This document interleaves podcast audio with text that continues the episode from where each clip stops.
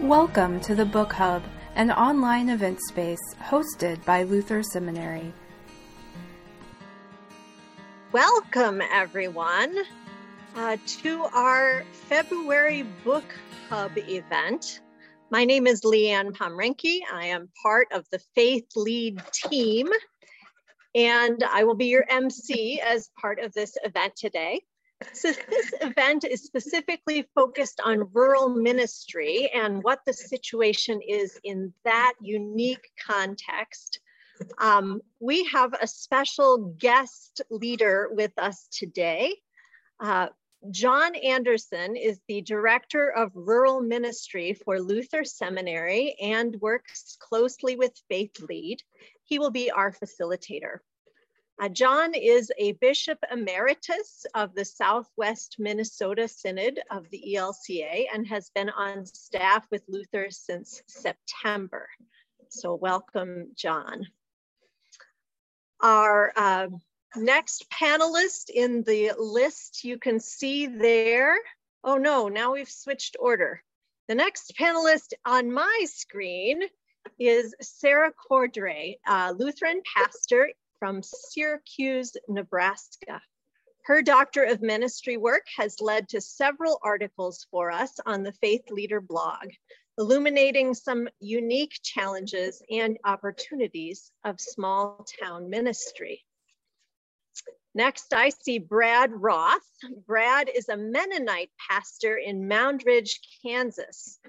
Although we are featuring today his book, God's Country, Faith, Hope, and the Future of the Rural Church, he also has two additional books forthcoming. So perhaps we will hear about some of the work that went into those recently as well. And our final panelist is Allen Stanton, a Methodist minister living in rural Tennessee uh, where among other roles, he is the executive director of the Turner Center for Rural Vitality at the University of Tennessee Southern.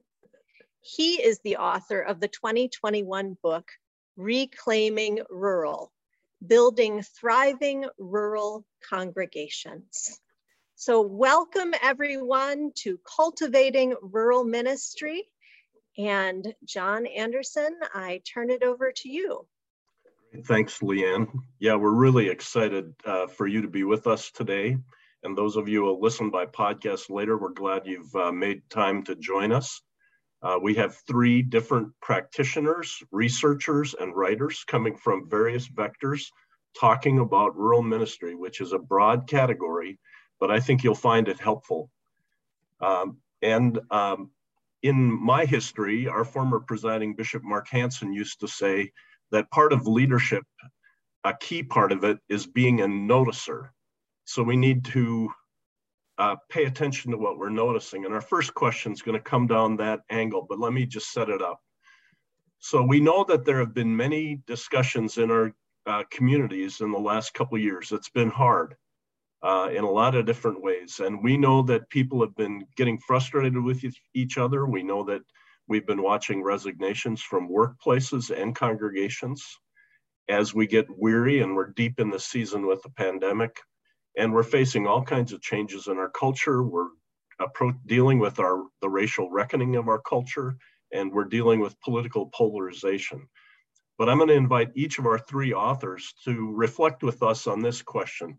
So, what else are you seeing in our uh, in in your ministry in your research that might be noticed that's uh, significant? What's something that's got your attention that you want to lift up for people in our podcast? When I look at rural places nationally, I, I, think there's a really bad narrative. Like we have a very confused narrative about what it means to be rural and what's happening in rural communities.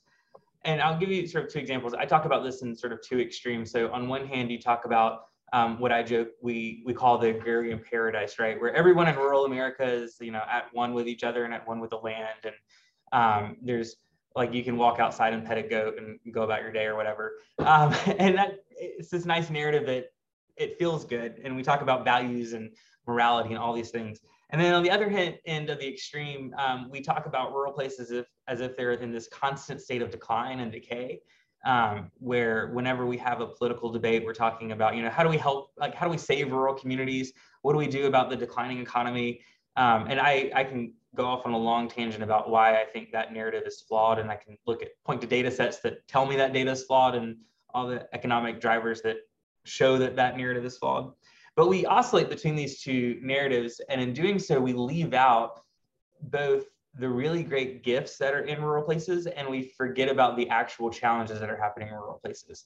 And um, I think we've seen that really exacerbated during the pandemic. Um, you know, when we talk about the, the hardships of the pandemic, um, a lot of those narratives are focused on urban communities, right? We're talking about you know, how the, like, we're talking about how this is impacting New York City or DC or LA.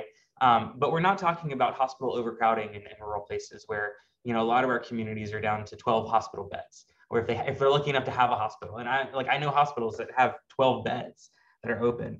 Um, resources to fight the pandemic, you know, are harder to get in rural places. Um, information doesn't always make it down, and then even the way that we're encouraging churches to adapt to life in this pandemic don't always make sense for the rural context. So, you know, when when the pandemic first fell, we said, all right, everyone's going to go online. Um, and now all of a sudden we're talking about, well, what happens if you don't have broadband? And what does it mean to be a vital or a thriving church if you don't have access to broadband? And so I know pastors who have just been working themselves to death in the middle of trying to like be what is expected of them from the denomination. And um, it's not making sense because it doesn't, they don't have the resources. And so I, I think what I see is this, this narrative continually falling of near of rural places continually falling behind and it it makes people feel left out um, it makes the hardships of rural communities harder to combat um, it loses sight of the assets i mean one of the things i saw in the pandemic was that rural churches could maintain those tight connections that were really sustaining people because they had small like they were a small group right in rural churches they were a small group so they could contain those tight connections in a way that larger churches couldn't. Um, we lost sight of that because the national story sort of said, you know, this is what you're supposed to be doing. So I I think we have to have a a less confused narrative about the gifts and the challenges that are happening in rural places. And I I'm hopeful that people can start to voice that for themselves and tell the story of their particular um, community and their particular idea of an understanding of what it means to be rural. Yeah, Allen, your opening of your book opens with this clear setting up of these two narratives and the fact that we get stuck in them. And I think the, the stories we tell really matter. I had a staff member who said, uh, that's a story that should be told because we forget to often tell positive stories too in this in this trap. Our next uh, conversation or question that we want to circle around is uh, our God is a creating God and God continues to create. We live in a time where uh, we're experiencing accelerated, everything is accelerating and time seems more and more tight. The church is working on faithful innovations, and people often report they're feeling tired as we engage uh, pastors and ministers as we talk to them at the seminary. So, my next question is uh, what actually sustains church leaders and congregations in the midst of the many challenges and um, and what are the opportunities for development and innovation? So, what actually sustains church leaders and congregations in the midst of all this challenge and the opportunities? And what are things that sustain us so that we can engage in development and innovation the way we want to? People are actually talking about rural ministry like it's a subject now that we can talk about as a theological thing. Um, and that, I mean, that's so new. And so one of the things that's sustaining to me is that this conversation is being had more and more frequently. Um, that's exciting. And I think it's like, it's really good to celebrate that. Also, I think um, Brad is right in this his Obi Wan Kenobi analogy or metaphor. Um, there was this sort of sense of chaos, right? Like everyone is just at this uh moment, um, and I think that's a good thing. Uh, and I, will talk about the metrics a little bit. You know, when we entered into the pandemic, um, in my tradition, you know, we have to report our weekly average worship attendance to the annual conference, and that's used, you know, and how people get appointed to other churches and all those fun things. And I remember somebody saying, like, well, we're going to count our Facebook views as our primary metric, like aligned with average worship attendance. And I thought, you know, that's really silly because um, a view is three seconds. Like if somebody hovers over your video for three seconds, like, okay, you viewed it. And I think one of the great things that we've seen in our, in like this period is that all of these things are bonkers, right? Like we've been using metrics that make zero sense to a lot of our churches. And now they're all up in the air. And so it's chaos. And so we get to say, okay, what do we actually want to look at? Like, who are we? What is our deep theological identity? And, and what do we want to create around us to help us drive forward that discipleship? Um, so one of the things is I, you know, I think it's a really good opportunity for us to go back and reassess our theological identity. What does it mean for us to be a small church, a rural church that's creating disciples? Um, what does it mean for us to manage our, like, to be good stewards of our resources in a way that does that? So for small churches, you know, volunteers engage differently than they do in, in larger churches. They, um, in large churches, volunteers go in and they, they help out with the program and then they leave. In small churches, in rural places, volunteers show up and they are, you know, serving on the finance committee and that's the way they give back to the church. Um, and they're volunteering in other places in the community as well. And so, what does it mean for us to use the finance committee as a discipleship moment? What does it mean for us to connect what somebody's doing volunteering anywhere else in the community as an extension of our church's mission into the community?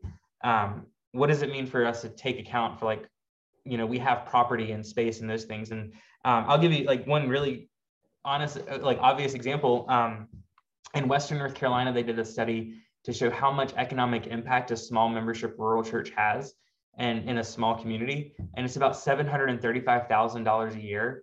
Um, and then you multiply that times however many small membership churches you see driving down the road and all these places. And think about, and those are not things like the churches are necessarily doing. Those are things like people are coming in to, to gather in that place. The, there's work that's being done. The members are learning how to be volunteers in the community. They're they're giving gifts to the community they're investing in the community both physically like fiscally with their money and and their time um, so what does it mean for us to steward all those resources really well to take account for how we're going to think about how those things are contributing to our, our theological identity and i think one of the things that somebody mentioned in the chat was about church finances one of the gifts i think during this time is that we get to reimagine ourselves um, in the church, at least for me, whenever we talk about reimagining what our church looks like, it sometimes feels like a little bit of a punishment um, because we're talking about, you know, do we want to go to the, do we want to have a bivocational minister? Do we want to relook at our church structure? Do we want to be on a two point charge or, you know, share a pastor with someone? And those questions, a lot of times when they come from the denominational level, feel like a failure. And I think now we get to sit back and say, if these are our resources, if this is what we've been called to steward, if um, if this is our theological identity and this is our mission, then the question is how do we structure ourselves to live out that well? And what I often encourage churches to do is to say, is to think about restructuring not as a punishment or as a failure, but as a means of better living out um, who we are and who we're called to be. It's a better way to utilize our gifts. And I think one of the opportunities is for us right now to not think about that as a as a way to like delay an inevitable close or something, but to really think about how we're restructuring to make sure that we're going to be continuing in that path of discipleship and continuing in the work of creating transformation for the kingdom of God. One of the things you started off with um, is this valuing of rural. People are have become more aware of rural ministry. There's more writing about it. I thought I was going to be a parish pastor in the last chapter of my ministry, and Luther Seminary decided they wanted to have somebody do what I'm doing. So, all through the system, I'm watching in our denomination. I think you're seeing this in your denominations. There's more awareness of rural. So, thank God. And then I think you use some interesting language about that rural congregations are often the only anchoring institution in a small town and that we have more influence and power than maybe we sometimes think we do, I think. So uh, I wanted to affirm that uh, theme that you wrote about as well. So our final question that we're going to work on is we want to have our uh, panelists talk about a time that uh, God surprised them with hope. Uh, what's what are your sources of hope in this time in Scripture, in our tradition, maybe in particular human beings God has placed around you or in your communities that have encouraged you in your small town and rural ministry. Or I, I, like to think I'm trying to throw a nice, slow softball that you guys could hit wherever you want to hit it. Or how has God expanded your imagination about, uh, and given you hope as you do rural ministry? So I'm gonna tell a, a quick story, if that's okay. Um, I, it was during the pandemic, at kind of like the height of that those early days of the pandemic, and I sit on the board of our local hospital, and so I was, I was talking to a lot of doctors and nurses in our hospital leadership, and I remember there was one really terrible weekend where our hospital CEO sent out an email, and it was basically um, saying, "Look, um, if we call you this weekend, it's because everything's falling apart, and we absolutely desperately need people on hand." Um, and it was kind of a scary time for our community because where hospitals, our hospital is not big. Vanderbilt is about an hour north, and they were full. Um, so, and I'm talking to nurses who are, you know, afraid to go to work, and they're losing loved ones. And I mean, it's really you can think back to the early days of the pandemic and, and you're in communities and remember that very tangible fear. And uh, one of our my fellow board members goes to church with me, and she said, "Wouldn't it be neat if we could just do something really small in our community, like something really small?" So we snuck into the church late at night on a Friday and we decided to cut all the sanctuary lights on. And then we hijacked the church Facebook page to um, talk about how we were, the church was called to be a light in the darkness and how, and how Christ is a light in the darkness, right? And where there is light, darkness cannot stand.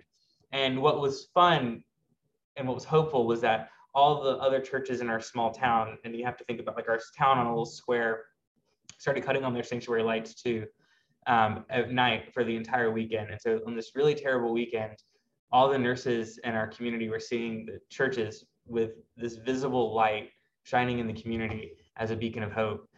And um, it's a little, it's, it feels a little fluffy to tell the story, but I remember talking to nurses and the hospital CEO and the members of our church who worked at the hospital, and they were saying it was so great to leave a shift or to, to go into a shift and see this tangible thing that's telling us that you're thinking about us and praying for us and you're with us.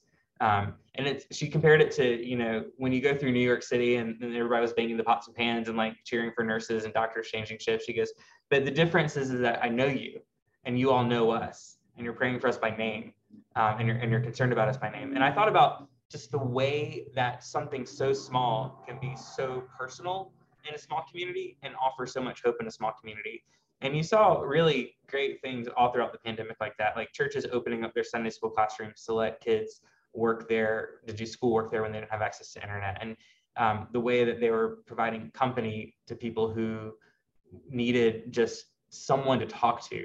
Um, I, I find a lot of hope in those small, intangible moments like that.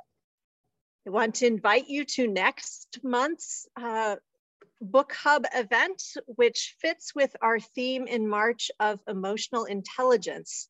It is going to be writing as wonder, slowing down, paying heed, and taking notes. It's a little bit of a different twist for us. We have two poets joining us, and one of the one of them, the book is uh, Words and Images. Uh, they are going to lead us, uh, Samuel Rahberg and uh, Vic Klimoski. They both turn to writing to understand the inner movement of the spirit and how it challenges them to pay attention to everything. Participants in this book hub event will gain insight into that process and suggestions about how to trust their own writing as a steadfast companion in their own spiritual journeying. So this is for you, this is for lay leaders in your congregation, it is for pastors, it is for anyone who defines themselves as a church leader and would like to join that free offering uh, through the Faith Lead Learning Lab. I just wanted to invite you to look at the interest groups. There's one called Rural Congregations, and in that interest group, I curate articles about rural life in a very broad way. I mean, we have all kinds of rural congregations and communities.